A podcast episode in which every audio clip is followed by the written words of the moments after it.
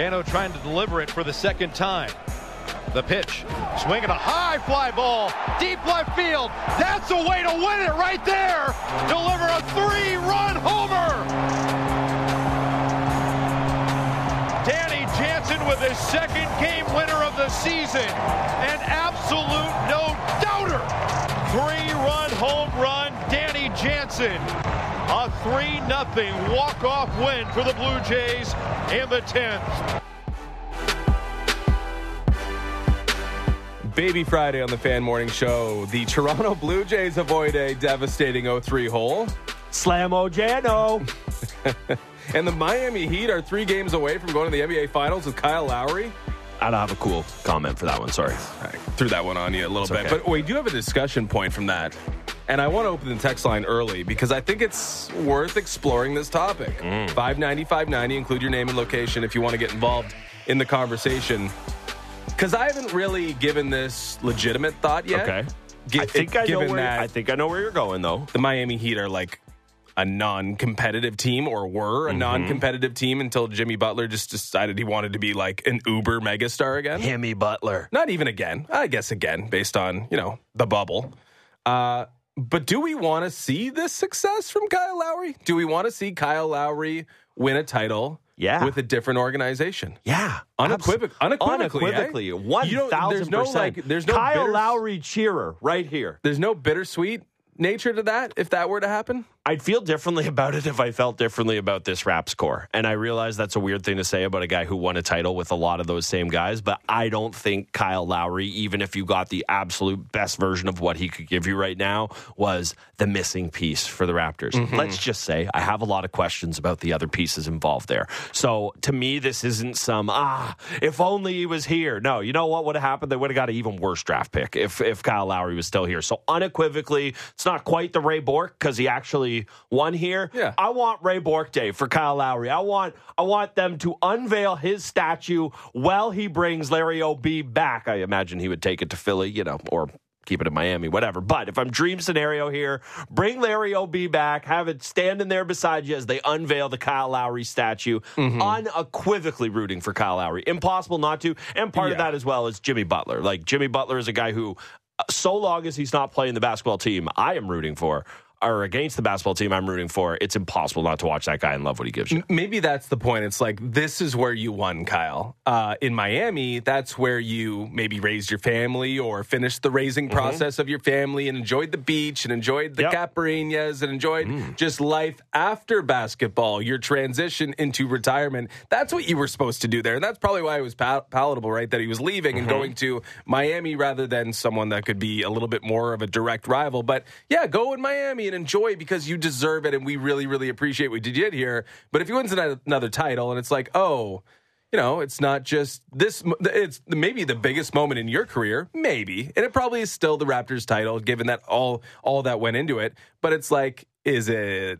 Is it kind of one A, one B? No, winning a title no. a second time with Miami. It, it'll all one. The first one is always more special. Like you Is know- it though? And two, he will be an instrumentally bigger figure with the Raptors and everything here. Now, Kawhi Leonard was the guy. What if he but- takes down LeBron in the NBA Finals? So I think that there is something there. If you are somebody who unseats the king, that is definitely a massive, massive accomplishment. But let's not forget who Kyle Lowry and the Raptors unseated. It was the team of the moment, the team of the decade. It was Curry and the Warriors. And we don't need to get into the Kevin Durant was hurt and how legitimate. Guess what? Super legitimate because I could go look at the hat I have at home that says 2019 champs on it. So it happened to count it, everything there. And I, I get your point about LeBron, but I think that what he was to the Raptors, what he will be quite honestly, probably forever, or well, forever's a really long time, but for the foreseeable future, hey, Scotty Barnes, take that as a direct challenge and a shot. Go ahead, be a better Raptor than Kyle Lowry was. Probably not going to happen. So, it, outside of him, basically taking over as Erik Spoelstra's heir apparent. And guess what? Erik Spoelstra ain't going anywhere. There needs to be another part of his Heat legacy to even come close to matching what he did here in Toronto. Also, the other part of it is that that Heat title, albeit special for him, special for Butler, They've done it before. They you think honestly when you think back and there's something about a scrappy team that overperforms, but when people think back to great Heat teams, they're going to remember Wade and Shaq, they're going to remember the Heatles, And the, if this team gets it done, of course they'll think fondly of this group, but it is not going to be remotely on the same same stratosphere as what those two groups meant to that organization. So that's why that's why I have no ill will. I actually think it's a perfect scenario. I would have loved him to have been a Laker and played alongside LeBron. I would have loved to have seen that uh, m- myself. I just wanted him to go somewhere he could find happiness and he could actually win. There was actually, now that I think about it, I don't know that there was a knife twisty franchise it'd be different if this Raptors team was more competitive, but they're not. So honestly, just mm-hmm. unequivocally happy for them. Yeah, there's a good separation there in that the Raptors are a non-competitive organization at the moment. The Miami Heat did win game one of the Eastern Conference Final, 123-116 over the Boston Celtics in Boston. 45-point third quarter. It looked like Boston was going to cruise to a victory. They are the most up and down Jekyll and Hyde team going. They, they can look like world beaters. They can look like an absolute embarrassment. Jayson Tatum looked uh, the latter in the fourth quarter of that game. Uh, but yeah, I, I, guess there's the one aspect of this is that hey, uh, if you go back to the NBA Finals, if you do it with the Heat, you added to the torment of the Boston Celtics in mm-hmm. doing so, which was something Raptors fans can appreciate. I will ask you though, because you're a LeBron guy. I am. If it's LeBron versus Kyle in the NBA Finals, yeah. where are you leaning? That is, this is not a, not who you think's no no win, no who you want to. This win. is a bad answer to give. This is the ultimate like I guess we'll find out by eight forty five of game one, 10 minutes into the tip. I don't know my heart of hearts, I think it's LeBron. Like, I actually do think that's what I want to see. There is nothing I would love more than all of us to have thought that the whole Michael MJ rings thing was dead. And then, oh, lo and behold, look at that. LeBron has 6 mm-hmm. That would be my favorite thing in sports outside of the Leafs winning a cup. So I think it's the Lakers. But honestly, if I if I see Kyle Lowry in that that big rump of his taking a charge against LeBron or something like that, I'm gonna get sucked all the way back in. So that is gonna be an ultimate. There is no losing for me watching that finals. Should, should we get it? But I think I'd probably be leaning towards LeBron, which is funny because my whole life as a basketball fan just hated the Lakers, hated, hated, hated. But now I I gotta got to go for the purple and gold because of my guy. Yeah, I'll go LeBron too. And it's not because I just want Lowry to do his winning in Toronto. It's not. There's a little eh, it selfish. Like a there's a little that. selfish tinge to it, but also, and more importantly, I think. The LeBron discussion is the most fascinating one. If he continues to add to the legacy, this guy's been in the NBA my entire conscious life it's of amazing. watching the NBA. It is amazing. Like I don't remember the NBA before LeBron James, and I get that's ridiculous, but I wasn't really an NBA fan hey, before it's LeBron not. James showed up and I wasn't really, you know, I, I don't remember anything after uni- or before university. So that that's besides the point. During or during university, but yeah, like I don't remember an NBA without LeBron James, and that he's still doing it, that he can still win a title, that he's still this dominant force when my body, and I'm younger than him, is breaking down actively. Like it is very, very impressive. And I don't have a million dollars to spend on my body every year like LeBron, but it's still very, very impressive. Breaking news at 608 Brent Gunning and Justin Cuthbert. If you add all the athleticism in their families, still not as athletic as uh, as LeBron James there. Yeah. No, a bit of a stretch. I, I, I'm with you. Again, like I, I have been I genuinely think like the reason I love sports is because I grew up loving the Leafs and everything kind of spans from there. But I really genuinely, in my heart of hearts, think the reason I do this for a living was arguing on the internet with strangers about LeBron James and how dare you put all of Cleveland's failures on him. So I, I'm just in the tank for the guy. I will wholly admit it. I am biased, eat it all up. But guess what? Would not be remotely sad to see uh, Kyle Lowry take home another chip. Good old Braun needs a victory, though. Uh, game two of the Western Conference Final goes tonight. The Lakers are down one nothing in their series to the Denver Nuggets. Same spread.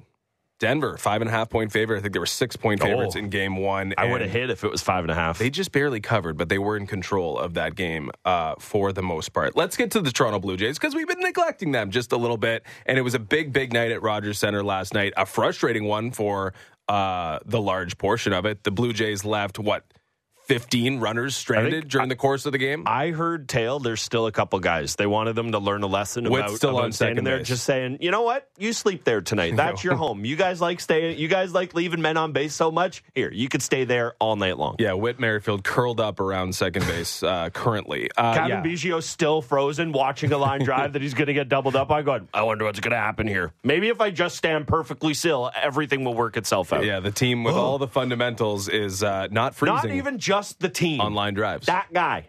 That's that's what you're here for is to make the smart play, to be scrappy, to be able to do everything, a little bit of it. You cannot make that base running mistake. let- you just cannot. Let's get the negativity out of the way first because they did win 3 0 Yes, walk yeah. off Danny Jansen. Great which I love talking about. Electric. Danny Jansen, clutch gene, real big, thing. big win, maybe the biggest of the season.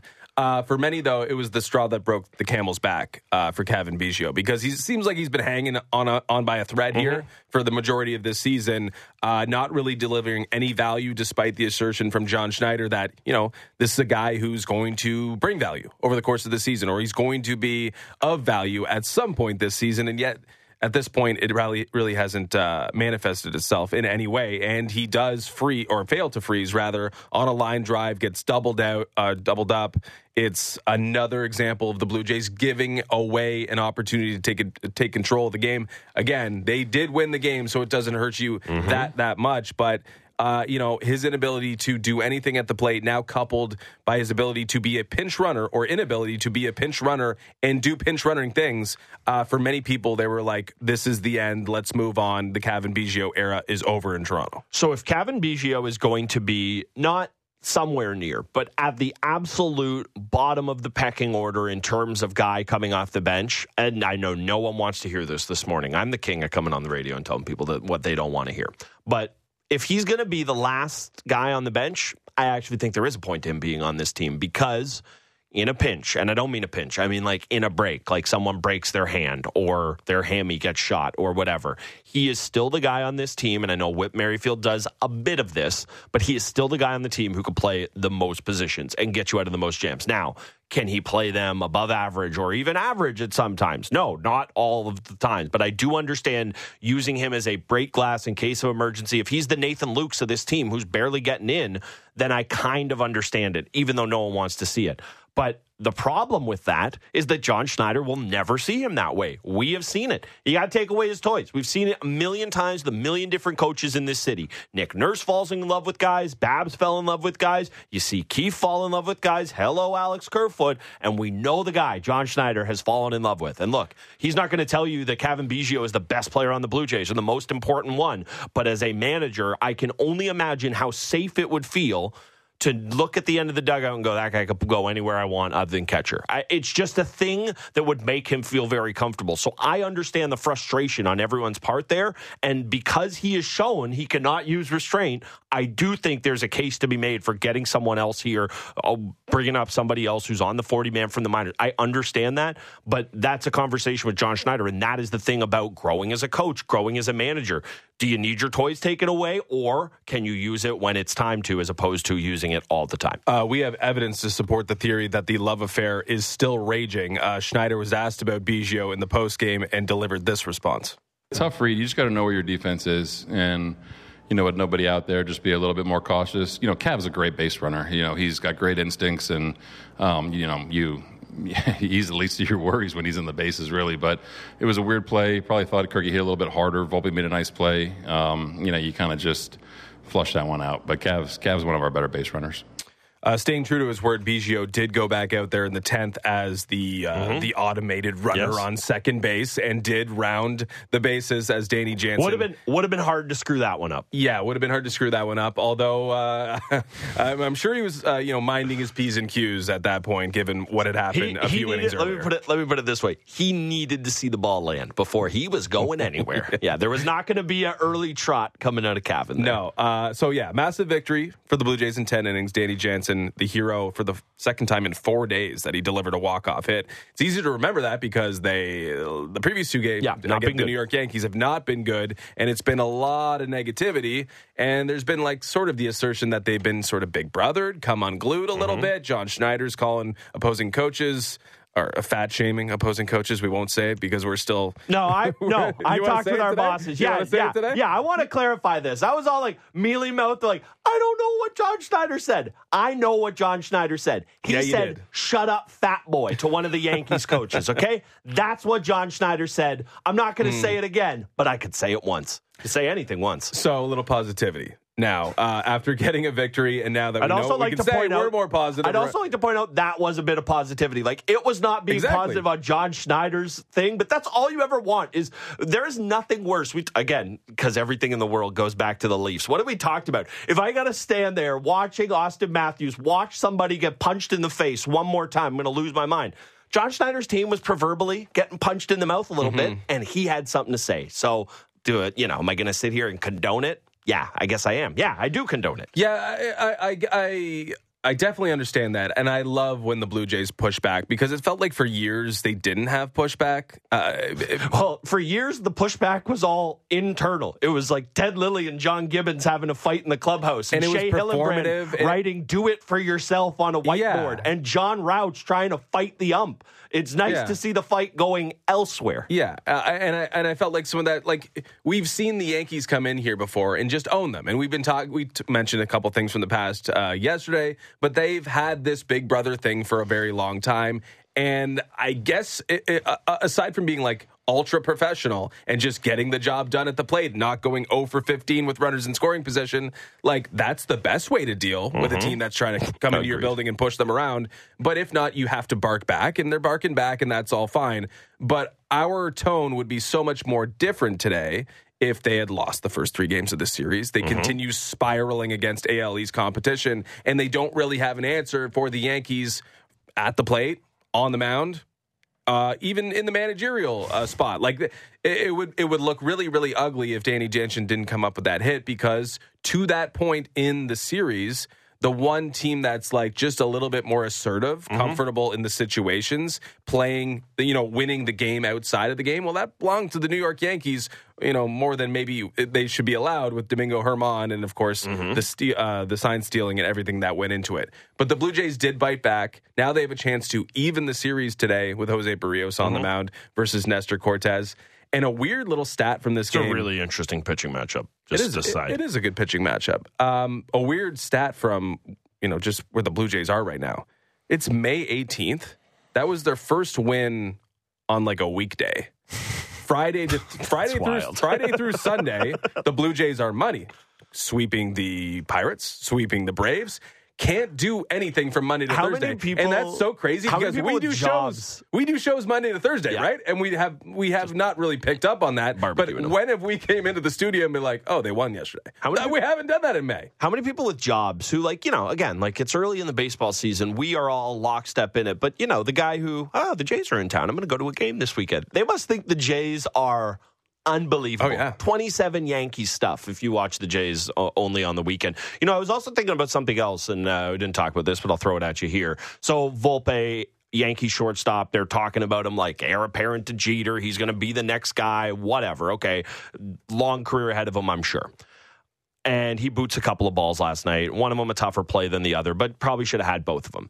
Now, I think immediately when I saw that of Bo Bichette, and it was just a little reminder. Now, the difference I will point out is that Bo Bichette has uh, been in his major league career for quite a while now Nearly fully formed. nearly fully formed. But it was just a nice reminder that it is not just like this is not just a Toronto thing. Like people will be put at the shortstop position, and maybe they should be there, maybe they shouldn't. I'm not going to sit here and say I've watched all Volpe's games to know exactly you know how. Uh, you know, acquitted he is at that part of his game, but it's just a. It was a really nice reminder that Bichette one hasn't had one of those moments in a little while, so good on him. But two also of like we need That to realize don't have this Derek is not Jeter anymore. well, is no, that a it's good just reminder? not. No, no, it's just not a Toronto thing. Like I think, and this is maybe just a reminder for myself. I get so bogged down of why is it that okay? So the Blue Jays they've got this great young core. Vladdy has his MVP season, well down year. Why is it the Bichette has got to be at this premium position? Well, because other teams will try guys at this premium position, and the Yankees are not in some try year to borrow Josh Donaldson's term, they're in a get it done year for for this team right now. So the idea of putting that guy there,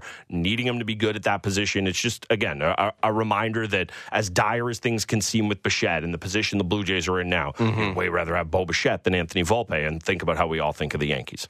Uh, you wouldn't rather have Chris Bassitt than Gerrit Cole, but No. you maybe last night you would Yeah. have. Uh, G- Chris Bassitt. This was again. Uh, we talked about this yesterday. First opportunity for a lot of people who are diehard Leaf fans to see this guy Yes, since right. He Leaf night. absolutely blew up uh, in his uh, in his debut for the organization uh, three games into the season.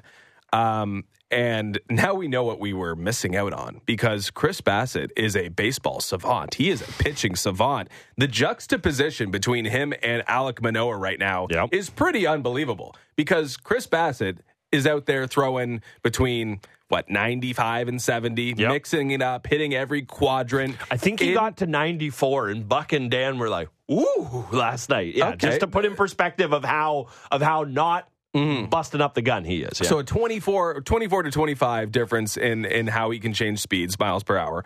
Uh, a guy who I think we're like hyperbolizing this, how many pitches he actually has, but does he have heard. complete control of at least eight? I think I think that's safe to say he's got complete control of at least eight. And then you got Alek Manoah, the ace of this of Mm-hmm. this staff, who has control of maybe one and is struggling Maybe. to the extent that he is. Like Chris Bassitt's unbelievable. Chris Bassitt's ability and he's, his demeanor is something to, to to watch too, where he just looks like so aloof and he's like wasting no energy at all and just kind of meandering around the mound and doesn't look serious until he throws the ball.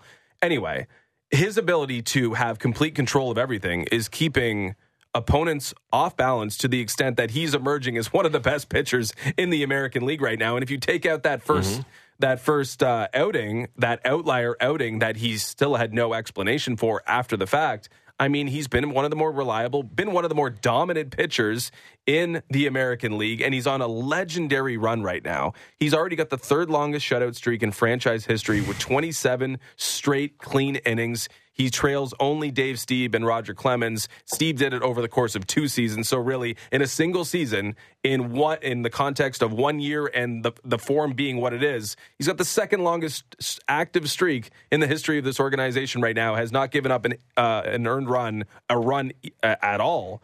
Uh, in uh, three May starts, he's been unbelievable for this team and an upgrade on Ross Stripling uh, an upgrade on the Alek Manoah experience, a guy who's carrying the load for them right now, where it seems like everyone else is a question mark. Yeah, I, I I'll put my hand up. I did not see this coming from Chris Bassitt. I didn't know that it would look quite like the first start. I expected it to look more like that than it's looked lately. I think a big part of it is just a comfortability with whoever's calling the game. Now it's mostly him. They talked about this on the broadcast last night. You know, him and him and Jansen, him and Kirk. They've worked on these things in, in terms of the way they communicate, in terms of what's to expect of you know calling pitch type versus calling pitch location. And obviously, for a guy with the the eight pitches or however many he's going to say he has in his repertoire, it really does take time to kind of get that that all set up and ha- and not just get set up and an understanding of what you're doing, but a trust, a faith in one another. You know, Alejandro Kirk or Danny Jansen. As much as we talk about does Bassitt have faith in them, it's got to go the other way for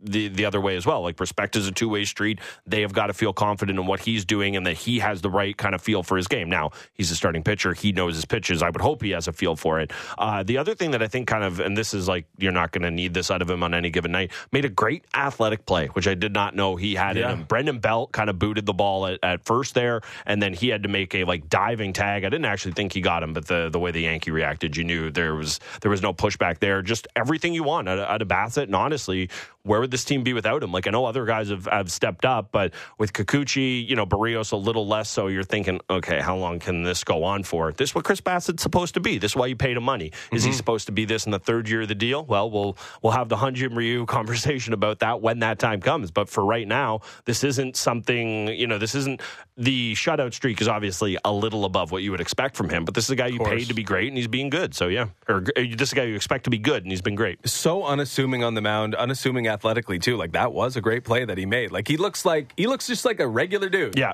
He looks like did- a regular He dude. did look like me after that play getting up. I'm just like, why did that have to happen? I didn't. I would have been fine with just trotting to uh, to first base instead Yeah. of having to do that. but he's uh, he's definitely getting it done. Uh, Kevin Barker mentioned something on Blair and Barker after the Manoah start uh, against the Yankees the other night, and suggested that the Blue Jays can't make the playoffs in, unless he turns it around. And I immediately scoffed at that because I'm like, well, you didn't have Kikuchi last year, you didn't have Berríos last year, you didn't have you had Ross Stripling, but you didn't have this version of Chris Bassitt. Like there's there's a bit of a difference between what we've seen from Bassitt Yep. and what we saw from Ross Stripling. There was a lot of question marks, and yes. Cy Young nominated season. Uh, I understand that if you lose that, it's devastating, but uh, there might be something to it uh, now that I think about it a little bit more because Jose Berríos, while he was a bit of a pumpkin sometimes, he also had great starts. Uh, and they did find a way to nibble around. But the other consideration is look at this division. You might need five starters. Yeah. to advance past uh, the regular season in this division because the Baltimore Orioles don't let up. Mm-hmm. Tampa Bay Rays are the best team in baseball. We just seen what the Yankees can do, and they're se- they seem to have that sense of urgency already. And the Boston Red Sox are a pretty good team too. This They this division is unbelievable, and it might take it might take um, Bassitt and Kikuchi and Berríos and Gausman being what they are, and that turnaround from Alek Manoah in order to get there. Yeah, I when I when I look at it with the idea of can this team make the playoffs if Manoah keeps scuffling like this, probably not. But there's definitely a possibility. There's a roadmap there with the way those other guys are pitching. But it goes back to the thing I just said about that of okay, Berríos. If you want to buy into that a little more, that's okay. I don't think I'm all the way there yet, given the way last season went. And Kikuchi, I don't know I, until this goes on for. I know we're a few starts into the season now, but like I kind of feel like we need to get to the halfway point of the season before I'm totally bought in on this. This guy was not a little rough last year. It was a lot rough. Mm-hmm. And then Gausman and Bassitt, I believe you're going to continue to get what you've got out of them, but having two to three question marks, and I think it's fair to say Manoah is definitely a question mark right now. And then I think it is a a fair presumption to me to make that one of Kikuchi or Berríos on any given day can turn into a question mark again.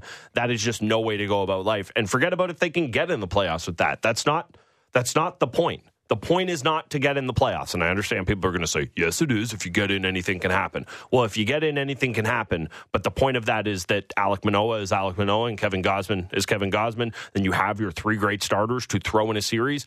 If all of a sudden it is Gausman and it is it is uh it's Bassitt and Manoah's a question mark. Do you feel great that it's Berríos in a do or die game three in a wild card series or something like that? I don't think anybody's there yet. So I, I am with you, or I, I understand the point Barker's making of could they get in? Yeah, there's a roadmap that they could get in if Manoah continues to be this guy. But who cares if they can get in? That's not what the season's about. The season is about making a run and making a push and doing something that the beloved Blue Jays of 2015 never did and actually go win the World Series.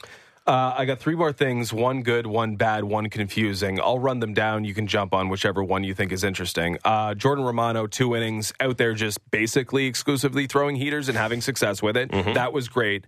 Uh, Dalton Varsho cannot bat third in this lineup. He's struggling. The meat of this order is really letting this team down. We've seen real contributions from the bottom. Bo and Vladdy have been mostly very good. Um, but Dalton Varsho, I think, is wearing the struggles of this lineup the most right But- now. And the last thing is okay, so we banned the shift.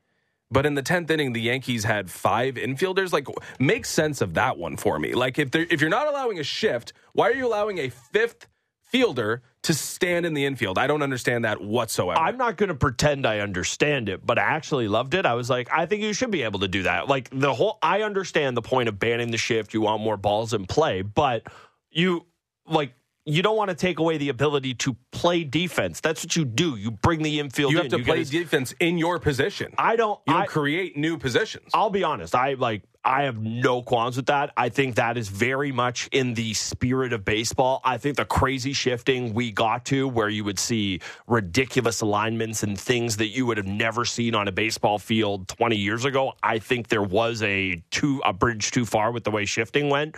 And I, I'll be honest, I have no idea the machinations that allow them to do that. Obviously, there are the rules, but as they showed on the broadcast last night, even the umps were a little confused about where the guy's allowed to stand. Does he have to stay on a certain side of the bag and, and all of that? But I, I had no qualms with that. And I'm, and I'm happy they banned the shift, but I think that that should still very much be a part of the game of baseball is the idea of you have a man on third. It has to be a bang bang play to home. It's the only way you can do it. You have to bring the infield in. There is no other way to to defend that. So I understand where you're coming from. I just could see it completely differently. No qualms with it. And I thought it was. And you know, if I'm going to give Schneider, you know, if I'm going to slap him on the wrist for his love of Cavan Biggio, that was a great job by him to throw the umpires into a tizzy. Because if they don't know, it was probably a good question to ask. Is all I'll say there. Yeah, if you're the Yankees and you're going to bring a fifth infielder in, maybe don't uh, throw something that Danny Jansen can get in the air Well, with also- relative ease. Well, and that definitely that. And we got to talk about Jano here because it seems like all the guy ever does is, is get big knocks in, in big moments. But from the Yankees' perspective, you know, we always talk about it of you got to be drilled down. And Aaron Boone, he's been this manager for so long. They bring in his Dribble Cabrera. He's the extra infielder there. And he's the guy who screwed up the play. Now, it ended up not mattering because Jansen just swatted out of the park, so who cares who's standing where on the diamond? But they had the double play available to them, and Cabrera didn't cover, cover so Volpe had to go to first. Then you got runners on the corner. Again, Jano hits a three run bomb. It's a, it's a complete moot point. But for a team that is supposed to be championship caliber and needs to make the right play, that was just a flat out not knowing where you're supposed to go. It was clear as day. Cabrera's playing it like a shortstop. It's hit to my right. I don't need to cover second base. Why would I? I'm the shortstop. But guess what? There was a shortstop there, and you were the closest guy to second base. So he he boot, he booted it there again. Just a, a nice reminder that great baseball teams that we think could go on to win the World Series, they will make these mind numbing mistakes too, and we should yell at them about it. Mm. But don't have it as a, some fatal flaw that only affects the Blue Jays. I was going to save this, but let's just conclude the Blue Jays discussion here. Yeah. Uh, Chris Bassitt um, it seems like, I mean, he was a known quantity. He was a guy that was very reliable. But things changed this year with the pitch clock and PitchCom. Mm. And it seems like, despite what happened in his first start, where he looked confused by the PitchCom and he looked confused by the pitch clock, that specifically PitchCom should help him more than anyone else because he's yeah, got this wide array and he gets to punch it in without any confusion and communication with a catcher. He just gets to worry about himself. Do you see PitchCom being like the thing that helps maybe and again we don't know what's happening mm-hmm. with the Milwaukee Brewers fourth starter who might love PitchCom but do you do you think that at least in the context of the Blue Jays, teams we've seen, that Chris Bassitt was made for PitchCom. I think there's probably something to it. And just thinking of it from myself, you know, if you're somebody who is a little more direct, if you're more deliberate, if you want to work faster, the idea of not having to shake off sign. Okay, it's like I can only imagine if you're somebody, you're Mark Buehrle, and I know he never shook, so it's so it's a moot point. But if you're Mark Buehrle and you just want to get through your game fast, and you would like to throw a curveball, and there's fastball sign and shake, and there's a changeup sign in the shake, and there's a split sign in the shake. Uh, there's a slide. Okay, like it can only be so frustrating. Just give me what I want. I know what I want. I can't signal it to you. Now you have the PitchCom, and you actually can. You can just boop boop, and it's as simple as that. So I think they're personality wise. I don't even think it's so much a athletic performance thing. I think it is more based on your your personality, and then like you said with Bassitt, there's something to the guy that he has so many pitches. Maybe that helps him, but I think it's more a personality thing than it is an actual kind of place style thing as to why guys benefit from it. They could have had an idea, but I'm not sure the Blue Jays could have expected uh, that this role, this situation fits Bassitt as good as it has. Mm-hmm. Uh, but Schneider was asked about Bassitt uh, after yesterday's game uh, about him being the pitcher they knew he was when they signed him. Let's go to that now. He's he's like the total pro. You know, it's exactly what we knew when we signed him. Is the way he competes, um, the way he can kind of adjust on the fly. Um, the back to back to back starts, basically, you know, I think it just really shows that he's um, comfortable and confident, and he's executing at a very high level. So it's um, it's nice to have that. You know, you, f- you feel good about all of our guys, really, all of our five guys, and um, you know, to have Chris really step up today was was huge. Okay, busy day of guests. We got Jason Bukala on at seven. Adam Stanley to pee up the 105th PGA Championship, which starts today at 7:30. Uh, 8 a.m. We got Jon Morosi. We'll talk Jays Yankees, and at 8:30 we got a treat. We got Elliotte Friedman of Hockey Night in Canada and our NHL insider here at Sportsnet. Uh, we're going to discuss many topics with him, but two in particular, that being uh, the Kyle Dubas situation with the Toronto Maple Leafs. There's still no news. And oh, also, actually, I was under the impression Elliotte was saving it for us at eight thirty. Well, that might be the case. I don't know. I want to be clear. So there's no, no news yet. No one's told me that. That's just like a little tingle in my so heart. So be here at eight thirty yeah. when we have news. Yeah. Uh, no news yet, though. So it's going to be great to ask him about that, and we'll ask him about the Arizona Coyotes situation. For us, I want to start with the Maple Leafs just quickly here. No news, no leaks. Dubas Shocker continues. for anyone who's listening to the show this week that we're going to squeeze uh, in just a touch of in a couple news. minutes. Yeah. couple minutes. Uh, I, I, we assume he's negotiating with MLSE still. We thought there wasn't going to be much of a negotiation and just a decision. Mm-hmm. I guess the question is, do you expect to hear something today? If it's good news. Now, I I suppose different parties out there would have different opinions on what good news is, and I understand that Kyle Dubas isn't going to, and his family aren't going to necessarily be beholden to the public relations whims of Maple Leaf Sports and Entertainment. But you know, generally speaking, in this business, in politics, in news of any kind, good news comes out when you can talk about it, and bad news comes out when you can't. So if we get a uh, press release from Maple Leaf Sports and Entertainment sometime uh, Friday evening or late Friday afternoon, I think that probably means Kyle Dubas won't be back, and there's going to be a search for a general manager. And I think that even people who want change would feel a little uneasy about knowing what the future of that holds. That that's just my opinion on that. Again, we'll ask Friedge. I'll probably posit that exact theory to him. Mm-hmm. I think if we hear something today, it's good news. And in my opinion, the best news for the Toronto Maple Leafs is Kyle Dubas coming back as general manager. I've been pretty steadfast in that since the end of it. My my thinking evolved a little bit, but I I keep ending up at the same point that I think Kyle Dubas is the right guy to steer the ship, given his given what he's done, given his understanding of the landscape involved. And yeah, I think we now the other part of this as well is I understand people are frustrated and they're ornery and they want a decision now and they want to know. I very much would love to know who is going to be driving the car of the Toronto Maple Leafs, an incredibly important offseason for them. But as of yet, there's nothing that they're missing out on. There is nothing that cannot be or that can be done that's not happening right now because the Leafs don't have a GM in place. Now, if this drags on into the middle of the next week, I think we're very much bumping into timelines. But uh, to well, my knowledge, when, when, when, in your opinion, are we bumping? Okay, so here's the thing: if Joel Quenneville gets hired tomorrow by Team X to be their head coach, I think it is a fair conversation to have of did the Leafs drag their feet too far and is that a very mm-hmm. viable head coach candidate that they just missed out on? If that happened. Now, I don't think it needs to be the be all and end all. I don't think you need to get your business done so you can hire Quenneville. I'm not saying he has to be the coach of the team, but I think it is a very fair question to ask. I don't even know if it's a fair criticism to levy, but I think it's a fair question to ask if a guy like Quenneville is off the board saying, okay, did you just miss out on an opportunity to do something?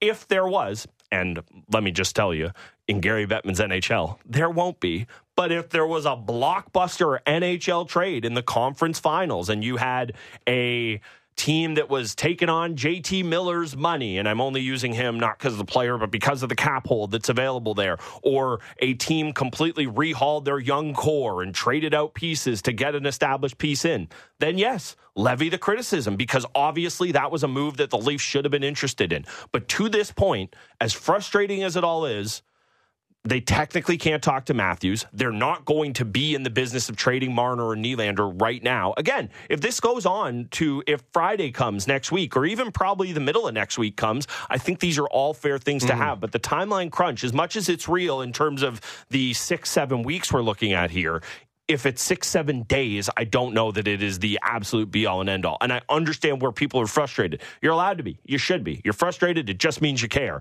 But the worst, the worst decisions in life, generally speaking, are made of a point when your back's against the wall or you're making it because you're frustrated. And you don't want Maple Leaf Sports and Entertainment operating that way. Uh, 43 days till July 1, meaning 43 days until Auston Matthews can sign an extension. Kyle Dubas will be out of a job. Mitch Marner has a no movement clause. Mm-hmm. Lots of things in 43 days. So the clock is ticking. I do agree with you for the most part, but we are getting to bluffing time. We yep. are getting to uh, the game of chicken time. Like eventually here, we got to make a decision because there are going to be important impactful moves happening around the NHL sooner than later. Yep. So they've identified and the Kyle second Dubas. one domino falls, fair criticism. Sure, uh, uh, but uh, Kyle Dubas is their preferred candidate. So you do not walk away just because he wants 24 to 48 to 72 hours to make a decision. You have to wait on him, but you can only wait so long. So they've got to identify when that is. I assume it'll be the end of the week. Yeah, the, I, I think it just makes sense. 40 days starting Monday. Yeah to to make move like 40 days is is you know probably a good time uh, not a good time, actually a very pressurized time. Right. But nice round number. I don't yeah. think you can get that another week to like, and then we're really talking here. Guys like Joe Quenneville aren't just going to sit no. around and wait forever because they're trying to get back in the league. No, and I think that's fair. The other part of this as well that we kind of forget with the time crunch aspect of this as well is, and I, I only say if because, you know, you always have to understand the possibility that it was a negotiating ploy. But if the pressure is as real on Kyle Dubas's family as he says it is, and why wouldn't it be? What do you think the weekend looks like or feels like in the Dubas house if a decision hasn't been made yet? And again, I don't think like you know they got kids they're in school they're doing daycare drop offs Mm-hmm. or whatever. I don't think the people they interact with on a day-to-day basis are sitting there going what are you going to do? Make your call. But it's just the thing you feel when you're you know i think this is part of the mitch marner of it all. I don't think people are coming up to mitch marner in the streets and saying you need to play better in the playoffs. I think he sees somebody looking at him and going oh that's mitch marner. And then in his head he knows ah they're thinking this they're thinking that. So just the internal pressure that's there i don't see why dubas would want this to drag on any longer than it absolutely needs to for him to make a decision now sure. the negotiation part of it that's something we can ask friedman about because it's now you won't hear a release of okay dubas is coming back and now this is just a negotiation but i wonder could it get to that point over the weekend where we haven't heard anything but a decision has actually been made Okay, let me ask you this. Sure. Is there any reason to be concerned that he's mentally fit to do the job? Or because, like, if this is a consideration, look, we all have issues in our lives Mm-hmm. and we all probably wish. You know, we had an exit at some time, at some point. Totally. But the reality for us, and the reality for ninety-eight percent of the people that walk this earth, is that you can't just be like, you know, things are tough and I don't want to do it right now. Okay, like, so right? you know what? You Like know it's an, an, an immense position of privilege that Kyle Dubas is in. His job is a privileged one, Mm-hmm. and he's got he's made enough money where he could be like, yeah, I'm cool right now. I don't want to do this anymore. Right? Like that. That is a massive position of privilege. So if it is hurting him, if it is weighing that heavily, and I get. You know, when you're you're doing a normal job, uh, Well, let me- let me- the pressures aren't the same. Let me- but there are pressures in everyone's life. Well, so I have a very personal example of this. Okay? Okay. we don't need to go into the absolute particulars of it. DM me on Twitter, and if I feel like answering, I'll answer. If you're that curious, Sure. okay? There was a role I held right here, Sportsnet 590 The Fan. It was not good for my mental health. I felt it was a good thing for me to do, climb the corporate ladder, all that stuff. I flat out could not hack it. Mental health, all these things, we can get into it. Again, yeah, questions, DM me if I feel like answering, I feel like answering. And I was unfit to do that job. I had to take a step back. Now, people are going to think I'm just singing kumbaya for our corporate overloads. They're very good about giving me space, giving me time. Giving me a bit of a demotion to figure out what I want to do. And hey, look at me now. Here I am. Okay.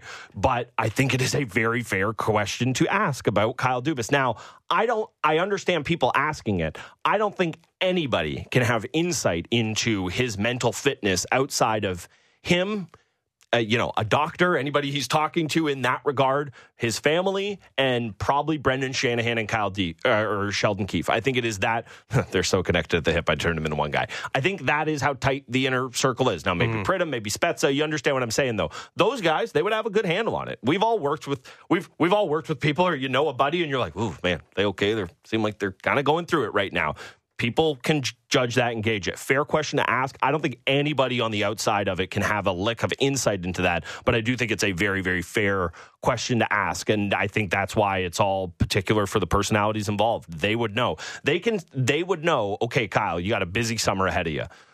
Is it going to be good? If we effectively, now it doesn't work like this for NHL GMs, but it kind of does also. If we give you August, okay, you got a rough slog. You got free agency, you got the draft, and then you get to then you get to unplug for a month or so.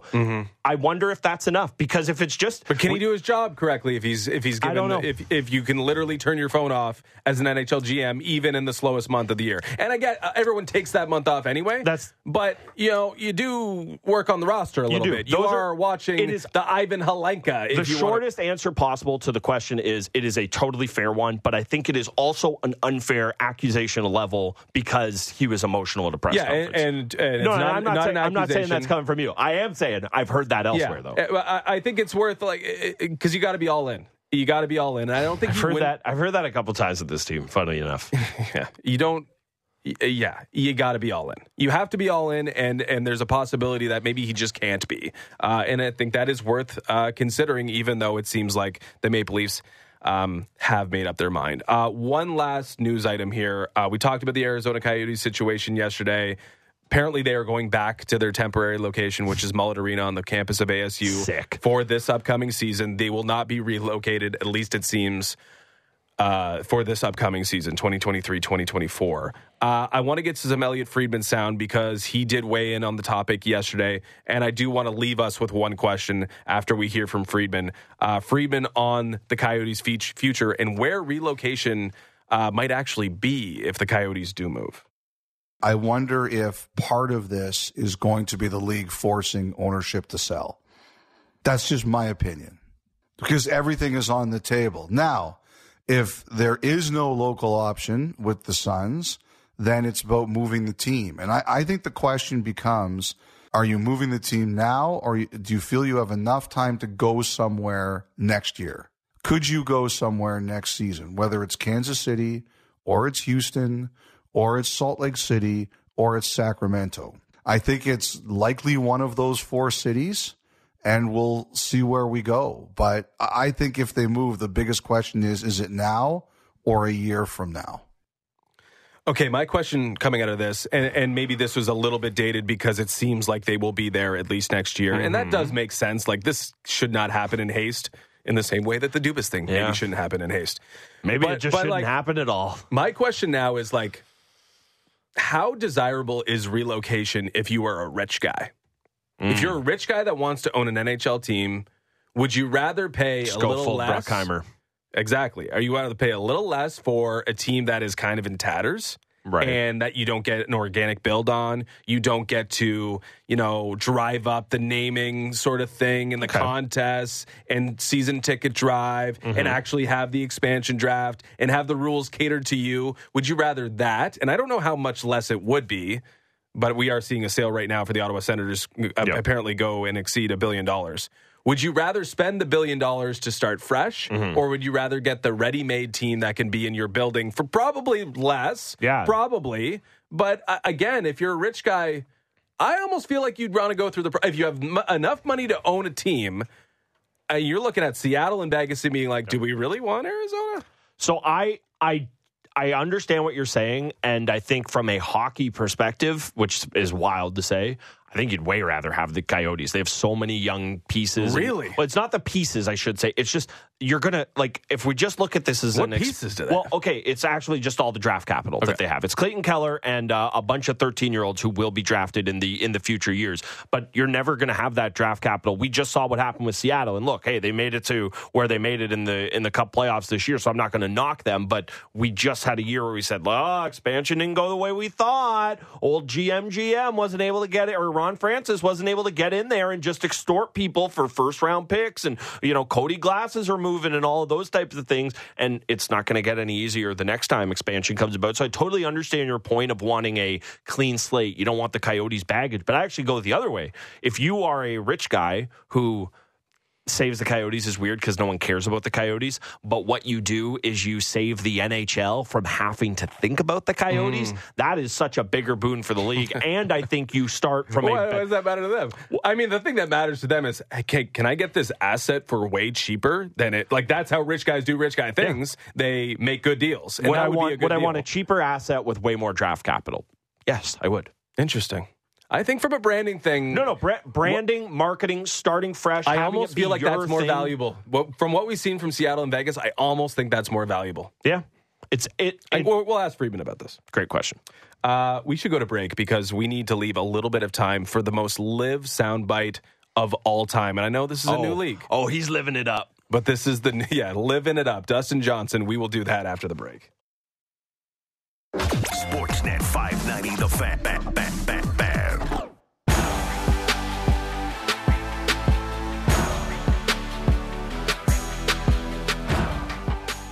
Uh, Meredith and EG uh, weighing in on our good job debate. Sam, I guess oh, I could have got right into good the job, sound. Daniele. No. Uh, Meredith says, are, I might ask the question, are we cheering for Kyle Lowry to win a title? She's fully behind Kyle Lowry to win a championship. He won his first Toronto. We all know that he's Raptor for life. Another ring just adds to the pedigree in his resume, adds to the future debate of who's the greatest Raptor ever. I guess a little bit. I always like seeing Meredith and EG on the text line. Of course. Uh, why do we're like talking sensually like the music? It's I need to get my regular well, voice I, I don't here. even know if it's that or that we were talking just to touch a PGA championship in the break. So we are like, and on the third tee, Justin Cuthbert will set up the Dustin Johnson sound from LIV. Okay, we've we've got to get the, to this because we are quickly running out of time already. So when I think about LIV, I think about Dustin Johnson, right? Yeah partly because first big name to commit, but also I think he embodies the benefits of the high paying much does. Renegade Golf League, unlike anyone else. More money, less golf, more fun, less pressure. The good life, not the grind. A lot more fun. So this sound and more specifically, the source of his latest injury feels like the most LIV soundbite ever, or at least the most harmless one. But it's one that we will leave you to interpret because we can't explain it on morning radio. Let's get to his commentary on his latest injury at the PGA Championship. What'd you do to your back? What is I tweak? just pulled a muscle, lower back. Swinging a club or lifting No. up a kid? Yeah, lifting up a kid, just a, a bigger kid. The smile on his face really From needs to be I'm done. explained. I'm done. well, I, I, but my only question for this is like, what is Wayne Gretzky thinking? What's Wow. what's Gretz thinking right now? Do you like this commentary? Nobody's going to say they love it, but Wayne Gretzky was was on the Oilers, eh, the '80s Oilers, and then he moved to LA uh, to be a king. What So- does him being on the '80s Oilers have to do with this? those guys had some fun. That's all. That's all I think I'll say. I think that's safe to say. I think it's safe to assume that Wayne Gretzky, living the life of a pro athlete, is not all surprised by that commentary. And in case anyone is unsure of what happened, go talk to your health teacher because uh, that that's what's uh, what they're driving at. You're there. saying Gretz gets it. oh, Wayner, he knows. Wayner gets it. Wayner gets it. Uh, good luck at the PGA Championship, Dustin. One of the few LIV guys I like. Him and Brooksy, only ones I like. So uh, good on them. Yeah. But Jason Bukala after the break.